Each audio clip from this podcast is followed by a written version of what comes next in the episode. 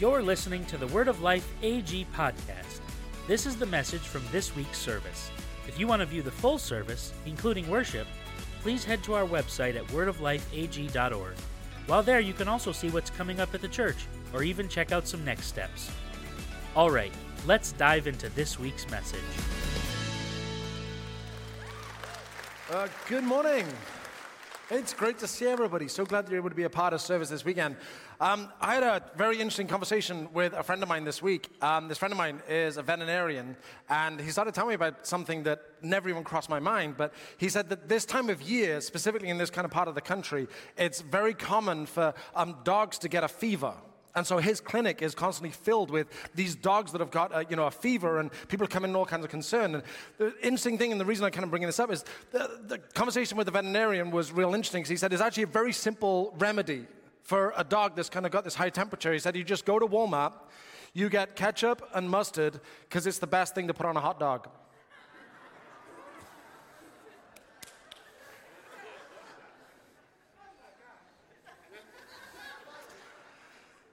All right. So, I said this last week, um, and I wanted to repeat it um, for everyone here. Um, so, over the summer, we typically don't have a lot of small groups that are happening here at the church. They, uh, we have groups that run year round. We have different kinds of groups that are happening. Over the summer, things oftentimes sort of quiet down. But Megan and I decided that we were going to lead a group this summer. So if you'd like to come and be a part of that, um, head to our website. We've got the address on the screen for you if you're not familiar already. But go ahead, next steps, and then click groups, and you can sign up on there. Um, it's an open invitation. We'd love to see you. We're going to be meeting on the, uh, in the lobby on Wednesday nights. So it'd be great if you're able to come and be a part of that. And we're going to talk through the Sunday messages. So we're going to sort of consider together and we're going to have a chance to discuss what we've been talking about on Sunday morning. So hopefully that's uplifting and enriching for everyone here. But this is an open invitation for everybody. And I also wanted to make uh, sure everyone's aware, somewhat of an announcement. More information is going to come from this, um, but I wanted to give everyone um, a heads up as soon as we could, specifically for middle school parents. If you're a middle school parent, can you make some noise? I saw a lot of. There's a lot of desperation, but anyway. So, uh, one of the things that happened during the COVID shutdown is that, um, I mean, all ministry at the church stopped for a period of time. And then, as we were able to reopen, we reopened as we were able to. Um, as part of our reopening, um, we went through a, a, youth pastor transition. So, Pastor Jeremiah, a lot of you will know him, great guy. He was here for 10 years. He moved on to another area of ministry. Um, and it took a while for us to appoint Pastor Annie, who BTW is killing it. Um, but. This is a statement of fact.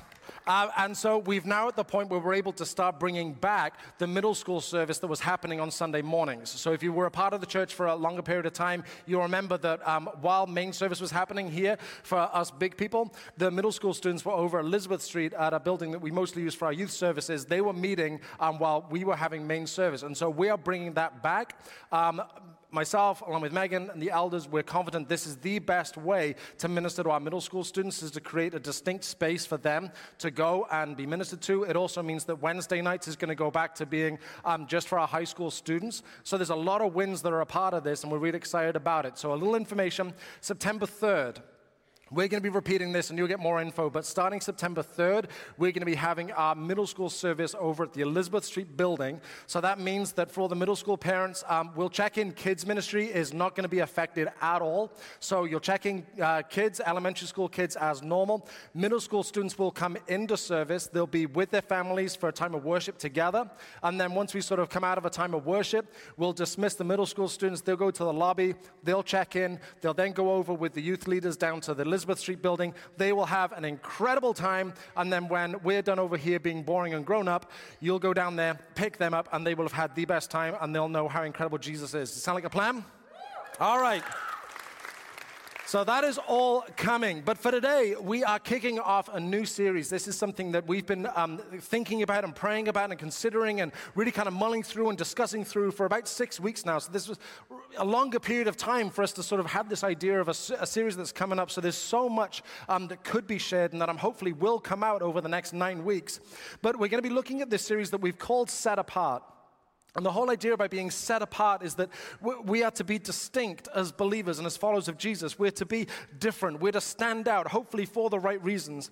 But there's a common phrase that um, I, is not from the Bible, but it's based in biblical truth. And the phrase that you may have heard before is that we are to be in the world, but not of the world. And that phrase is, is not directly lifted from the Bible, but there's a number of passages that kind of help build this worldview that we are to be in the world, but not of the world. And obvious passages from uh, John 17, this is Jesus talking. I have given them your word. This is Jesus praying to the Father. And the world hates them, talking about his followers, because they do not belong to the world, just as I do not belong to the world. I'm not asking you to take them out of the world, but to keep them safe from the evil one. They do not belong to this world any more than I do.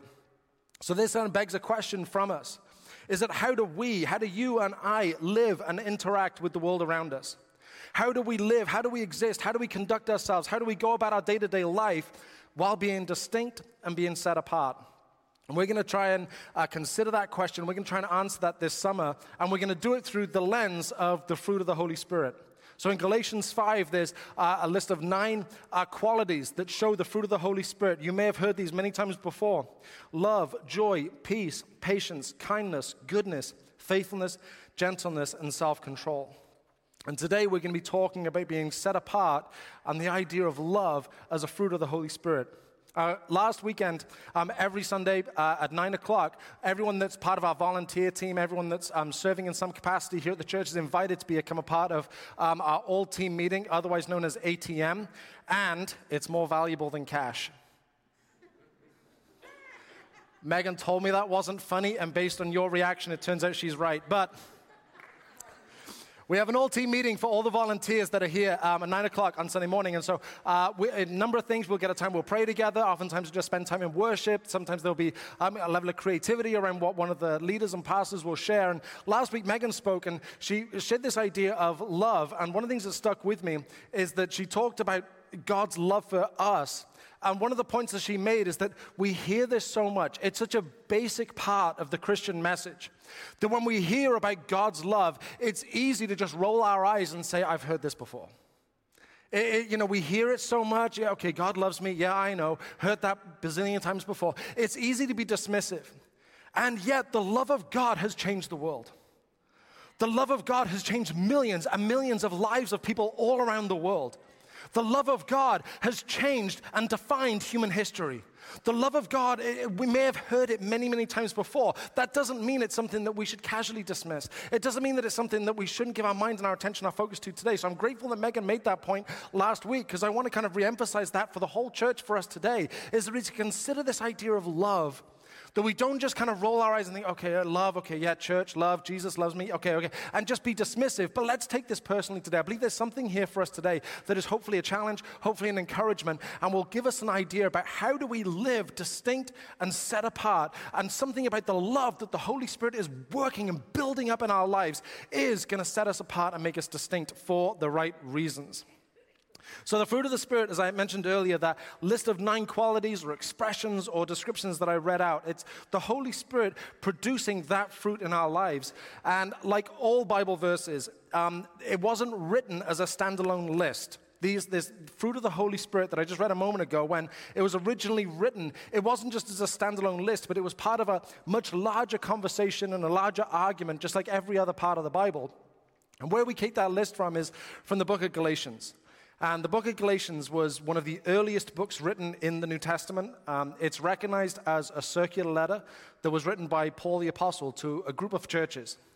Now, it appears that Paul would send a messenger, and the messenger would read the letter to the church, the letter that he'd written, and then the messenger and the team traveling with the letter would go to the next city with the church, read the letter again, and then go on to the next city. Hence, being a circular letter, it was to be circulated around a group of churches.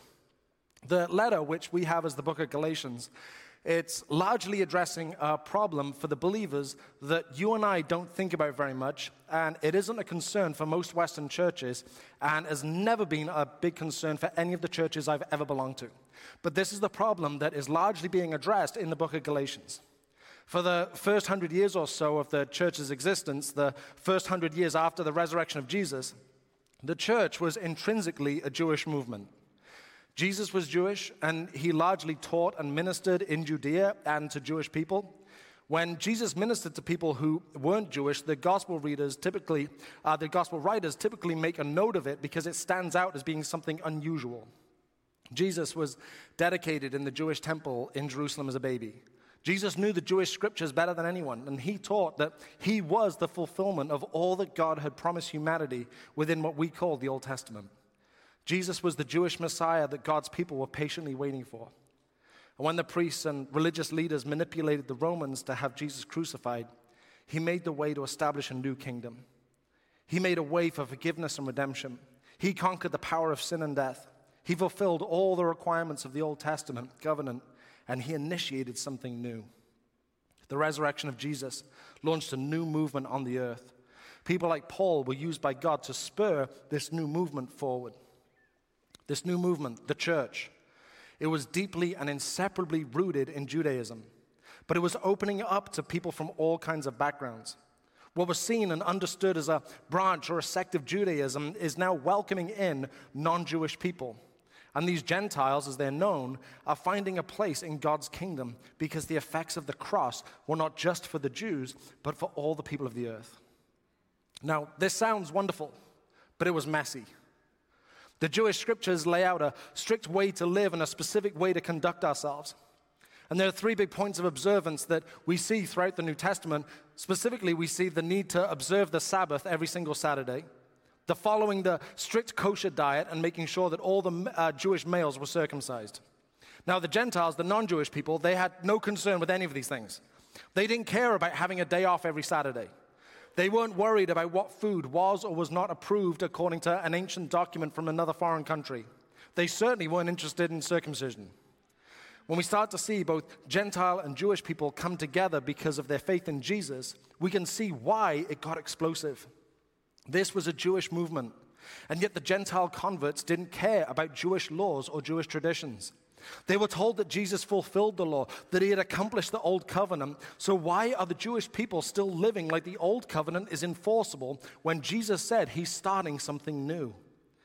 These kind of debates, they would settle down as the message of Jesus spread throughout the world and more and more Gentile believers responded to the message of Jesus. And today it's typically something we don't even think about. But for Paul and the other apostles and the earliest church leaders, this was the hot topic of the day. How were the Jewish Christians who believed that Jesus was their promised Messiah, who fulfilled the old covenant established with Moses, how were they going to coexist with Gentile believers who had minimal understanding of the history of God's promises, the scriptures, they had no regard for Jewish tradition, and yet they wanted equal status as followers of Jesus? How were these two groups going to coexist as a unified church? Not only was it messy, it was also persistently messy. One of the remedies Paul provides is a letter to be read at a number of churches in the province of Galatia to help bring some uh, perspective so that all the members of the church could enjoy their newfound freedom in Jesus. We have this letter in our New Testament, and we call it the letter to the Galatians. Uh, Galatians is not a very long book. If you have a chance to read it this week, I'm sure it'll be an encouragement and a challenge, but I'd certainly suggest you take a few minutes and read chapter 5. It's uh, part of a larger argument, but within chapter 5 and with some of the background I just shared with you, it'll definitely be a few minutes well spent. But in Galatians 5, Paul is concerned with freedom and how the believers, both Jewish and Gentile, are living in the spiritual freedom they've received when they became followers of Jesus. Now, here's a few verses from chapter 5 of Galatians, starting verse 1. So Christ has truly set us free. Now make sure that you stay free and don't get tied up again in slavery to the law. If you're trying to make yourselves right with God by keeping the law, you have been cut off from Christ. You have fallen away from God's grace. For when we placed our faith in Christ Jesus, there is no benefit in being circumcised or being uncircumcised. What is important is faith expressing itself in love. For you have been called to live in freedom, my brothers and sisters. Don't use your freedom to satisfy your sinful nature. Instead, use your freedom to serve one another in love. For the whole law can be summed up in this one command love your neighbor as yourself. Galatians 5:16 So I say let the Holy Spirit guide your lives. Then you won't be doing what your sinful nature craves. The sinful nature wants to do evil which is just the opposite of what the spirit wants. And the spirit gives us desires that are the opposite of what the sinful nature desires. These two forces are constantly fighting each other. So you are not free to carry out your good intentions. And verse 19 When you follow the desires of your sinful nature, the results are very clear sexual immorality, impurity, lustful pleasures, idolatry, sorcery, hostility, quarreling, jealousy, outbursts of anger, selfish ambition, dissension, division, envy, drunkenness, wild parties, and other sins like these. Let me tell you again, as I have before, that anyone living that sort of life will not inherit the kingdom of God. But the Holy Spirit produces this kind of fruit in our lives. But the Holy Spirit inspires something different doing whatever you want, doing what feels good, living in the moment, living each day like it's your last, being led by your feelings, going with the crowd, it leads to places you and I don't want to go. And we've all seen it. We've all seen the problems of sin that are completely self evident.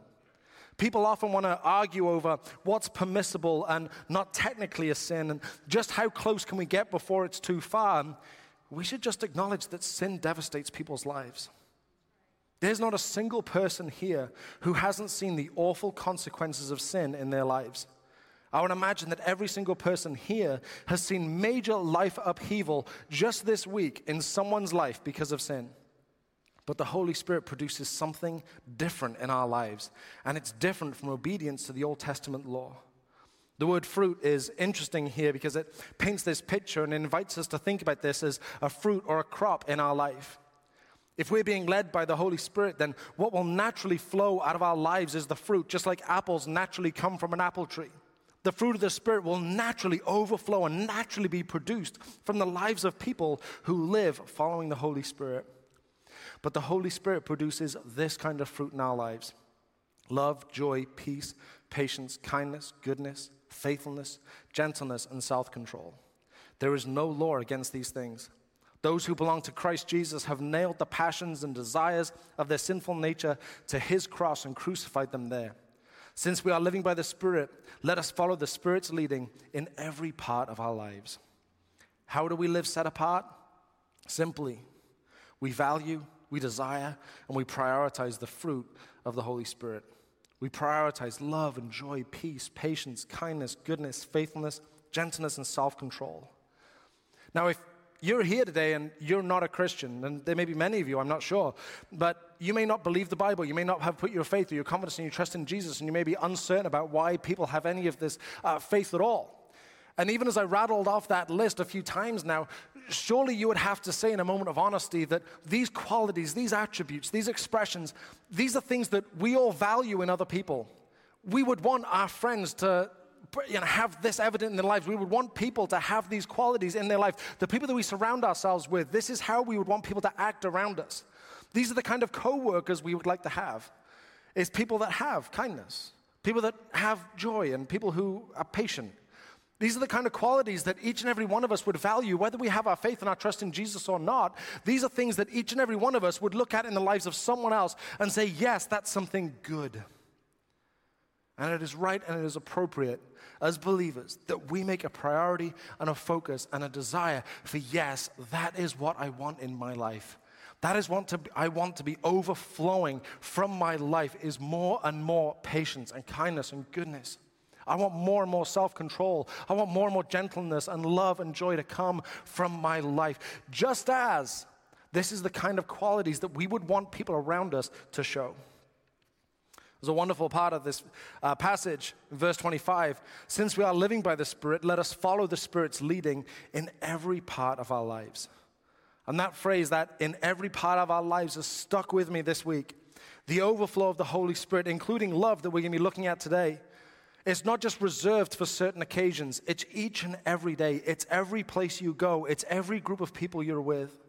The love that Paul is writing about, that the Holy Spirit is developing in our lives, it's shown and it's evident, it's seen and it's observable in every area of our lives. Now, the world around us, they have a definition and an expectation of love. But what does the Bible say, and how does the Bible define the word love? And for a start, this is a worthwhile study if you've got a spare hour this week. But there are four words in New Testament Greek for the English word love. So um, there are four words in Greek that we all translate into the English for the word love. There's romantic love, there's familial love, there's even brotherly love, and then there's the word that we've been looking at in Galatians, and it's the Greek word um, agape or agape, depending on whether you're from Britain or America. I'll let you decide which is which. But this word agape, it doesn't describe a relationship per se. We translate it into English for the word love, but it doesn't describe a relationship, rather, it describes a, a disposition. It describes almost like a personality type.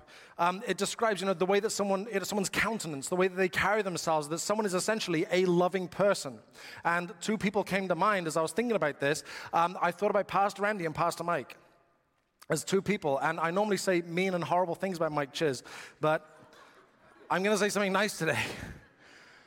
but these are two individuals that I, I really think they go through life just with a loving disposition. The love that they have for people is just self evident. The way that they conduct themselves, the compassion that they have for people, I, I think it's plain to see. One of the things that um, Mike told me that has stuck with me is he told me one day that if um, he gets a spam phone call on his cell phone, he picks it up just in case it's not a spam call, but it's someone that needs help. So, on that note, I'd like to give you Pastor Mike's cell phone number. but. But that's, uh, that really does sum up this word agape. Is this idea of love is that it, it's not so much a, a, relationship between a husband or wife or even between uh, you know, friends or between kids. It really does describe just someone with a loving disposition. And I want to sort of look at five ways about how does the Bible describe love? How does the Bible describe love? I got five ways. First thing, how does the Bible describe love? Firstly, love starts with God. Love starts with God. 1 John 4 7, dear friends, let us continue to love one another, for love comes from God. Anyone who loves is a child of God and knows God, but anyone who does not love does not know God, for God is love. Love starts with Him. It starts with God. Something about the love of God, it, it changes people. When people encounter the love of God, something about it, it starts something in their lives and it starts to transform who they are. So much so that it genuinely confuses me. When people who profess Jesus, they still carry a bitter and grumpy disposition. The whole idea that God is love and that He's changed my heart, and yet I'm still going to be angry and confrontational and bitter and cynical and negative and critical, that whole thing confuses me. God's love changes people, and it changes people for the better. But as we think about this whole idea of love and having a loving disposition and letting that fruit of the Spirit just burst out of our lives, it's important for us to remember that love starts with God. Second thing, how does the Bible describe love? Second thing, love recognizes value. Love recognizes value.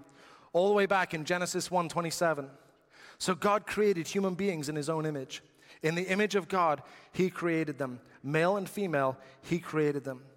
We are all made in the image of God. Now, I, uh, I first heard this 20 years ago. We used to do it with British money back then. This is a $20 bill. It's not a fake, it is real. Now, I don't get to decide how much this 20 is worth.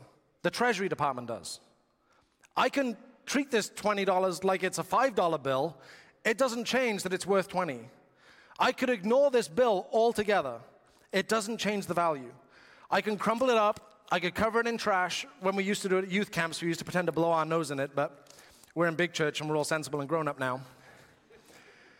It doesn't matter how you mistreat this bill, it's still worth what the Treasury Department has said and determined that it's worth. It doesn't matter how I treat it, doesn't matter my feelings toward it.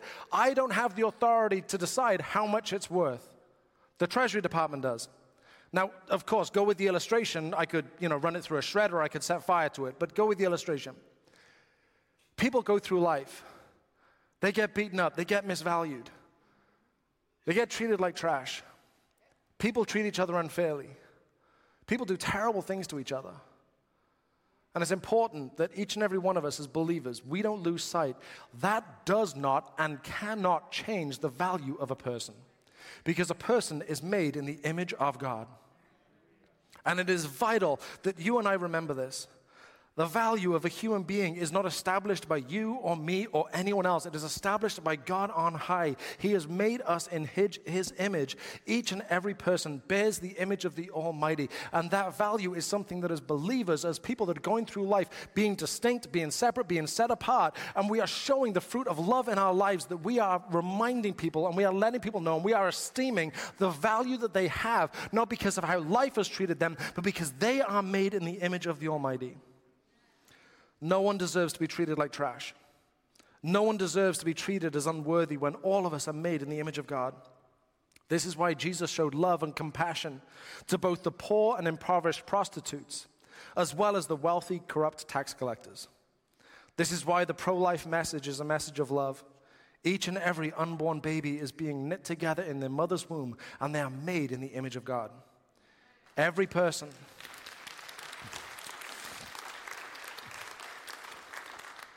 Every person, no matter how desperate they are, is made in the image of God. Every homeless person, every drug addict, every sex worker is made in the image of God.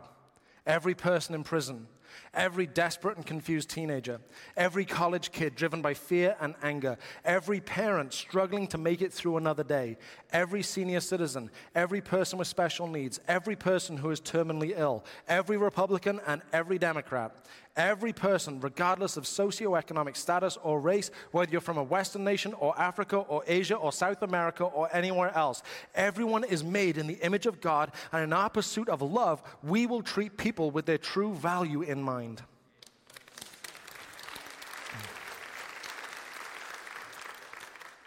Whether people act like they are made in the image of God or not, we will treat people like they have supreme value because they are precious to God. That's shown here in 1 John chapter uh, verse 9. God showed how much he loved us. Loved us. You, me, your neighbors, people you know, people you don't know, people you hate, people you love, people you care about, people you've never met, people you're never gonna meet. He loved us by sending his one and only Son into the world so that we might have eternal life through him. This is real love. Not that we loved God, but that he loved us and sent his son as a sacrifice to take away our sins. How does the Bible discover number three? Third thing is love is the motive. Love is the motive. We read this already that God is love. This is Him encapsulated. This is the description of who He is. This is His motivation. This is His drive. This is His purpose. This is His care and His concern. God is love. John 3:16, the most famous verse in the Bible. For this is how God loved the world he gave his one and only Son so that everyone who believes in him will not perish but have eternal life. His motive is love love for you, love for me. And why does God act this way? Simply put, he is motivated and consumed by love. This motivation is something that we should all take on board. Why do we do anything? Why do we act the way that we are? Why are we emulating God? Well, I hope it's because the fruit of the Spirit is coming out of our lives and is being worked out of our lives so that we have a love for God and a love for people. Galatians 5:25 I'll read it again. Since we are living by the Spirit, let us follow the Spirit's leading in every part of our lives. The Holy Spirit is producing fruit in our lives, including love for others. It's not something we can compartmentalize or selectively express, but it's in every part of our lives, in every room you walk into, with each and every person you interact with, whether at home or work, whatever responsibilities we're fulfilling, whether we're relaxing or we're busy, no matter what, no matter who we're with. Now, this is a much bigger challenge than we may want to admit. It means standing out, it means being set apart. But I trust that it's worth it, and I trust that it's the right thing to do.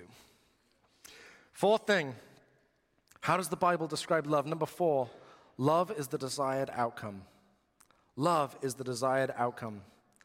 The hope in all of this is that as we love each other as a community of faith, we're a community of love, and that the love that we've received from God and we're likewise expressing to the world around us, it will provoke a response of love from other people.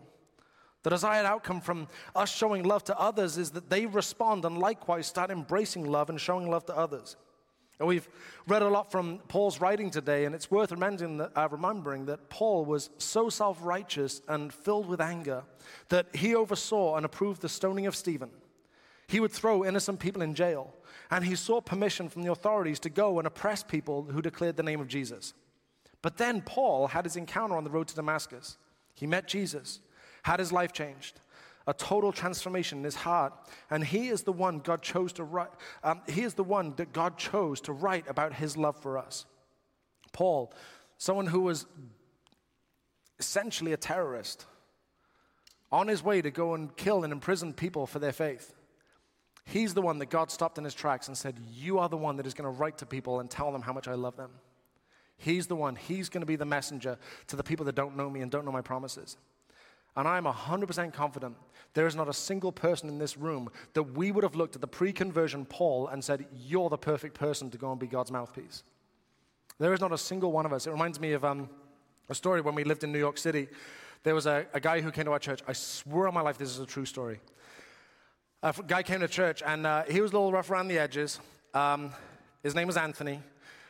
I'm not 100% sure he was Italian, but he wore a Yankees jersey to church. You know what I'm saying? And so Anthony, he, he wasn't like a big time criminal or crook or anything like that, but he had you know, a few brushes with the law. And one day he comes up and he tells me and my buddy, real proud of himself, he's like, hey, you know what? I had an altercation at work. He had a you know, big Brooklyn accent, which I'm not going to imitate. But is like I had an altercation at work this week. He's like, you know what? It got to the point where it started to get physical. Some pushing and shoving started to happen. And I ended up with a guy up against the wall like this. And I was like, you know, you know what, what I said? I'm like, what did you say next? He said, lucky for you, I just started going to church.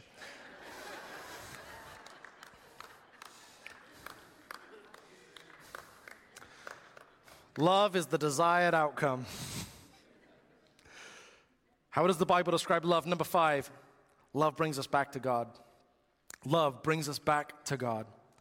1 John 4:11 Dear friends, since God loved us that much, we surely ought to love each other. No one has ever seen God, but if we love each other, God lives in us, and his love is brought to full expression in us. His love, God's love, is brought to full expression in us. As we are expressing love, God's love is fully expressed. When we show love to others, God's love is seen. Seeing the good and noble in the world, it points us back to God. The message of Jesus, it only makes sense when we first believe and agree that we're all broken and faulty, that each of us has fallen short and we have pushed away God. And in a world where there's so much hurt, pain, and injustice, there's also goodness and expressions of love. I believe that these moments of goodness and love, it brings us back to God. We're a church we want the people of Baldwinsville to know that they are loved and cared for and valued by Word of Life. We want people to know that we don't have an ulterior motive. Our motive is a genuine love and concern for our neighbors. Hopefully, if our love for people is overflowing from the lives of believers, then hopefully it spreads. I'm praying that this love is contagious and multiplies and spreads to every home and every workplace and every school. And that though all these people they encounter pure love, and by encountering pure love, they embrace the Savior of the universe. They embrace the one and they find love in the one whose love takes an eternity to fully realize. It's been said so often that the country and the culture is becoming more and more divided. It's been said that there's a growing lack of trust for various institutions. The frustrations and anger that seem to underpin everything and every moment is always present. And yet, the followers of Jesus have a message of love. It's important to remember these words from Jesus from Matthew 20. But among you, it will be different. In a world that's frustrated and angry, no matter how easy it is to get caught up in it, and I know it's easy to get caught up in it, among you it will be different. To express love to the world, to stand out for the right reasons, to be set apart, to be different and distinct. Among you it will be different. And how do we show love in a way that's different from the world around us? How do we show love. And how does love set us apart? Number one, we love and we disagree. Love and disagree. The world doesn't do this. The world doesn't right now love and disagree. As um, I've mentioned loads of times in the past few months, I've really been touched and moved by um, the Jesus Revolution movie. It's just a movie, and I don't want to make an idol out of it, but um, the story is a true story. And, uh, you know, sort of the book that I read about a year ago just really touched me, and the movie just kind of brought it to life as kind of the visual representation of the late 60s and early 70s when God moved in an unprecedented way across the country. It's uh, incredible and it's deeply moving. Um, we watched it with the twins last night. This is another true story that you're going to think I'm lying about. I promise it's true. But to get the twins ready to watch it, um, we had to explain that these hippies were doing drugs, and drugs are bad, kids. And so we had to kind of explain that. And so then Moses very confidently said, Oh, I've done drugs before. And so I was like, I. But you've, you've taken medicine that we've gotten from a doctor. That's not, I've done drugs before. And I was like, no, no, no. It came from Kinney Drugs. It was drugs. I've done drugs before. I was like, dude, you just, if he's going around kids' ministry right now saying, I've done drugs, I should have warned Pastor Lisa that was a thing. But anyway, that, that really did happen. But if you know the movie or you know the story at all of, of this move and started in um, Southern California, where a pastor by the name of Chuck Smith under immense pressure from his church that was very traditional, very rigid, that he started welcoming in these hippies. And the hippies would come in, and they didn't come in cleaned up. They came in as they were. They came in stoned, and they came in addicted, and they came in homeless, and they came in barefoot. They came in messy. They came in with questions. They had no idea how to conduct themselves in a church service. And he welcomed them on in. And it's a great story, and uh, the story moves me so much. Megan makes fun of me because I normally cry when I watch it, but it, it moves me so much because I identify with Chuck Smith. Because this idea of, you know, you're going to pastor a church and it's all nice and it's neat and everyone knows how to behave and they know where to sit and they know when you stand up and everyone knows what they're doing. Even today we do communion. Like we've done communion before, so we know how this goes. It's nice, neat, and, you know, it's, it's nice to do that. It's easy. But then you miss out on the hippies. And Chuck Smith opened up the doors of his church. Oh my gosh, every time. He opened up the doors of his church and he changed a generation.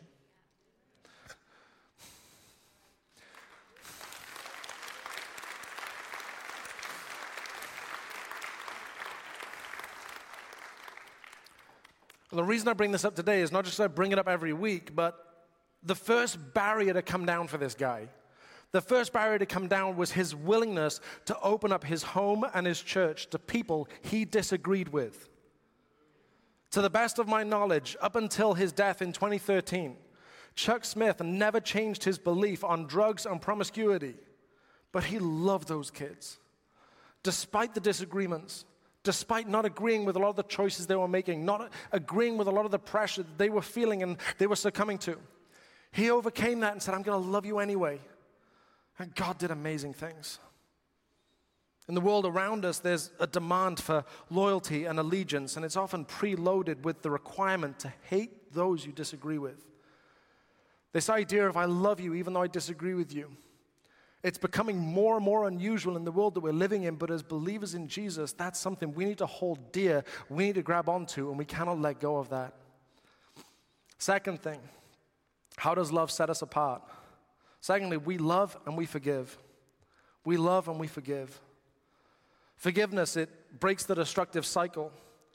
Forgiveness, as Jesus taught about it, it was often used, and he often used the illustration of money to help us get a hold of what it means to forgive and what forgiveness really looks like and what it means. And this idea of that if, if someone owes you a financial debt and you forgive the debt, what it means is you incur the cost. You incur the cost. You take the cost. If you forgive someone for an emotional wrongdoing they've done to you, you incur the cost of that emotional wrongdoing. If you forgive someone of something terrible they've done for you, you incur the cost of not getting justice, but you're free. Do you know how unusual this is becoming? This idea of I'm going to love you and I'm going to forgive you. I'm not going to hold this need for an apology over your head. I'm just going to absorb the cost. We're just going to wipe the slate clean. Forgiveness is at the center of the gospel. Forgiveness is, you know, God's forgiveness for humanity. It's at the absolute center of our message. And yet, forgiveness seems to be more and more elusive in the world. Grudges, revenge, cancel culture, it all flies in the face of forgiveness, but we have all been forgiven and we will forgive. Third thing, how does love set us apart? We love and require nothing. We love and require nothing. I said today that love will hopefully be responded to with multiplying love, and people will reciprocate that love to others, and people will hopefully embrace love and then find hope in Jesus because they've seen love from people. But it's not a condition, it's not a requirement. We love without any requirement or demand. This is role model from Jesus. I thought of three examples, and maybe if I thought about it longer, I could come up with more. But there was a time when Jesus healed 10 lepers, and only one of them went back and thanked him. It didn't mean he didn't heal the other nine. Jesus fed 5,000, and then he started teaching on some things that made them really uncomfortable, and so they all left, but he still fed 5,000 people. He spent three years with Judas. And we know how that story ended. Jesus, he gave us a role model and he showcased for us what it means to love people with no expectation on getting anything back. He healed nine lepers that didn't even take the time to thank him. He fed 5,000 people that left him as soon as he started saying some crazy stuff. He spent three years with somebody that would turn him over to the authorities for 30 pieces of silver. If love is expressed through good deeds, helping and being kind, what if it's not reciprocated? What if it's scorned and rejected? Then, my friends, we persist. We continue to show the love of God. We continue letting that fruit of the Holy Spirit just flow out of our lives. How does love set us apart? Firstly, we love and disagree. Secondly, we love and forgive. And thirdly, we love and require nothing. And all of this is wrapped up in the gospel message. Romans 5 8, my favorite verse in the Bible. But God showed his great love for us by sending Christ to die for us while we were still sinners. Jesus, we talk about loving while we disagree. Jesus said, Love your enemies. And then his enemies conspired to put him on a cross. While he was being nailed to the cross, it was Jesus that said, Forgive them, Father. They don't know what they're doing. We talk about forgiveness. Who knows better than him? When we talk about requiring nothing, we remember what it says in Ephesians 2 that this message of Jesus, this gospel message, this good news, this life changing gospel, you did nothing. There's nothing you can boast about. He did it all. We bring nothing to the table. Absolutely nothing. So, as we talk about love and disagreements, Jesus is the greatest example there is. As we talk about love and forgiveness, Jesus is the greatest example as there is. We talk about love and requiring nothing, nobody did it like Jesus. Back in March, I spoke a series of messages specifically with our generation in mind, and I kind of continued that last week. But this is from week two of that series that I want to repeat with us today. What I shared then, and I still believe is true today, is that this generation, the generation that you and I are a part of, is more tired, exhausted, stressed, weighed down, anxious, confused, aimless, and addicted, more so than any generation that has gone before us. The church is supposed to be a lighthouse, but we're a part of a generation that aren't worried about their boat crashing into the rocks. The church is supposed to be a hospital, but people don't realize they're sick. The church is supposed to be the light of the world, but for many, they believe hope and they believe hope and peace is found in the darkness. The church is supposed to be a place of refuge, but we're watching a generation that is looking to the same world that has beaten them up for love and acceptance. The church is supposed to declare the good news of Jesus, but the world isn't listening. And this, I believe, is the tension that the modern day church is called to navigate. How do we rescue people that don't agree they need rescuing? How do we love people who believe we hate them? How do we have a voice around ethics and morality when the world is telling us to shut up? How do we help people undo the lies of the world when the lies are being screamed from all corners of culture? How do we proclaim that we have a life changing message to a world that doesn't trust us? How do we disciple people so that they're strong enough to swim against the tide of culture? How do we preach a message of forgiveness and grace to a community that doesn't think they've done anything wrong? How do we say, love your neighbor, when people hate each other if they voted differently from them? The easy answer is to be a church that loves people. But I'm sure everyone understands it can be a lot more complicated putting it into practice. But these words from Jesus are just as true today as they have ever been. From Matthew 5 You have heard that the law says, Love your neighbor and hate your enemy. But I say, Here's a different way love your enemies. Pray for those who persecute you. In that way, you will be acting as true, true, children of your Father in heaven.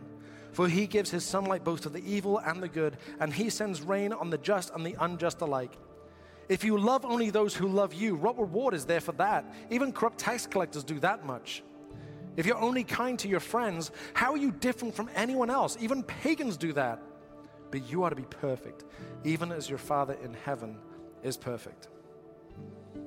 If you love only those who vote like you, what reward is there for that? If you love only those who agree with you, what reward is there for that? If you love only those who get angry at the same things you get angry at, what reward is there for that? If you love only those who watch the same news outlets that you do, what reward is there for that? But to reflect the love of God in the world, we need to love differently. We need to love enemies. We need to love those who lie and persecute. We need to love the unjust, not just our friends or those who agree with us. We need to love people who have different ideas about sexuality and gender identity than you do, who have different attitudes about drugs than you do, who don't trust churches. We need to love people who are harming other people. We need to love the people who you think are destructive to the country. Is this easy and neat and tidy? Absolutely not. It's messy and rough and confusing and complicated. It's difficult and confrontational and uncomfortable. But for 2,000 years, oh, sorry, 200 years, the churches in America were largely viewed as the upright voice of morality. The church doesn't have that luxury anymore. The culture no longer trusts the church or gives any authority to the Bible, which means the temptation to focus inward and to only engage with each other and only show love to those who love and agree with us, that temptation has never been greater. The temptation could be that we just need, as a church, we need to scream louder than the culture. And if we scream louder than the culture, then we will get the message of Jesus across. Another temptation is we actually just need to get completely silent and just become this inward focused group. We need to just become inward focused. It's just about us. It's about, you know, you, me, and us three. That's it. We just need to stay small. We need to be suppressed and quiet. We need to be inward focused. Jesus didn't say either of those options. He didn't say we need to yell louder than society. He didn't say we need to yell louder than Fox News. He didn't say we need to loud yell, yell louder than CNN. What Jesus said is, You have heard the law that says, Love your neighbor and hate your enemy. But I say, love your enemies, pray for those who persecute you. And that way you'll be acting as true children of your Father in heaven. For he gives his sunlight to both the evil and the good, and he sends rain on the just and the unjust alike. If you love only those who love you, what reward is there for that? Even corrupt tax collectors do that much. If you are kind only to your friends, how are you different from anyone else? Even pagans do that. But you are to be perfect, even as your Father in heaven is perfect. Is this easy? Is it neat? Are there simple answers to all the difficult questions? No. It's complicated. There's conversations that need to be had. But if we're following Jesus, we're following his example and we're following his teaching. And he loved. And he loved enemies. He loved people that didn't deserve love.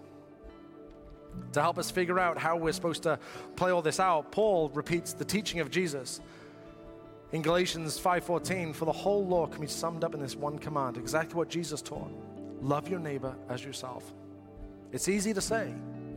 It's easy to say, love your neighbor as yourself. It's even easy to demand it of other people. It's easy to spot when someone else isn't living up to this standard. But this is an invitation for you and I to be inwardly and reflect and think and consider how we are conducting ourselves and how we like to be treated and it's telling us, go and do what you would like someone to do to you. How does the Bible describe love? Love starts with God. Love recognizes value. Love is the motive. Love is desired outcome. Love brings us back to God. And how does love set us apart? We love and disagree. We love and forgive. And we love and require nothing. A couple of questions for you. Take a moment, write these down. Think about it this week, spend some time praying about it, maybe chat it over with someone you trust. But the first thing is loving people a priority for you? Is loving people a priority for you? Not just those that are easy to love, not just those people that agree with you, not just those people that it's easy to get on the same page with. Is loving people a priority for you? The second thing, if you loved people in the way the Bible describes, how would you be set apart and different? If you were loving people that you disagreed with, if you were loving people and showing forgiveness even though they don't deserve it, if you were loving people and requiring nothing in return, how would that make you set apart in the world that you live in? I'll ask you to stand up. I got a few verses I'm going to read, and then we're going to go into a time of worship. If you stand with me, Galatians 5 22. But the Holy Spirit produces this kind of fruit in our lives love, joy, peace, patience, kindness, goodness, faithfulness, gentleness, and self control. In this verse from 1 John 4 that we've read a few different ways today. Dear friends, let us continue to love one another, for love comes from God. Anyone who loves is a child of God and knows God, but anyone who does not love does not know God, for God is love. God showed how much He loves us by sending His one and only Son into the world so that we might have eternal life through Him. This is real love. Not that we loved God, but that He loved us and sent His Son as a sacrifice to take away our sins. Dear friends, since God loved us that much, we surely ought to love each other. No one has ever seen God, but if we love each other, God lives in us, and His love is brought to full expression in us. Lord, I hope that something from today is an encouragement, a challenge, is strengthening, Lord, is uplifting. Lord, for each and every person here. Lord, as difficult as it may be, as complicated as it may be, Lord, to show love to people that we disagree with and show love to people who hate us and our enemies and all the things that we read about today. Lord, please help us. Lord, we want this to be the fruit of our lives. We want your Holy Spirit to be at work in our hearts and our minds and eh, just absolutely just bringing about true life change in us. And that the fruit that naturally flows out of that would indeed be love. And that that would cause us to stand out for the right reasons. Lord, I trust you with all of this. We love you, we worship you, and we praise you in Jesus' name. Amen. Come on, everyone. Let's spend a moment together in worship.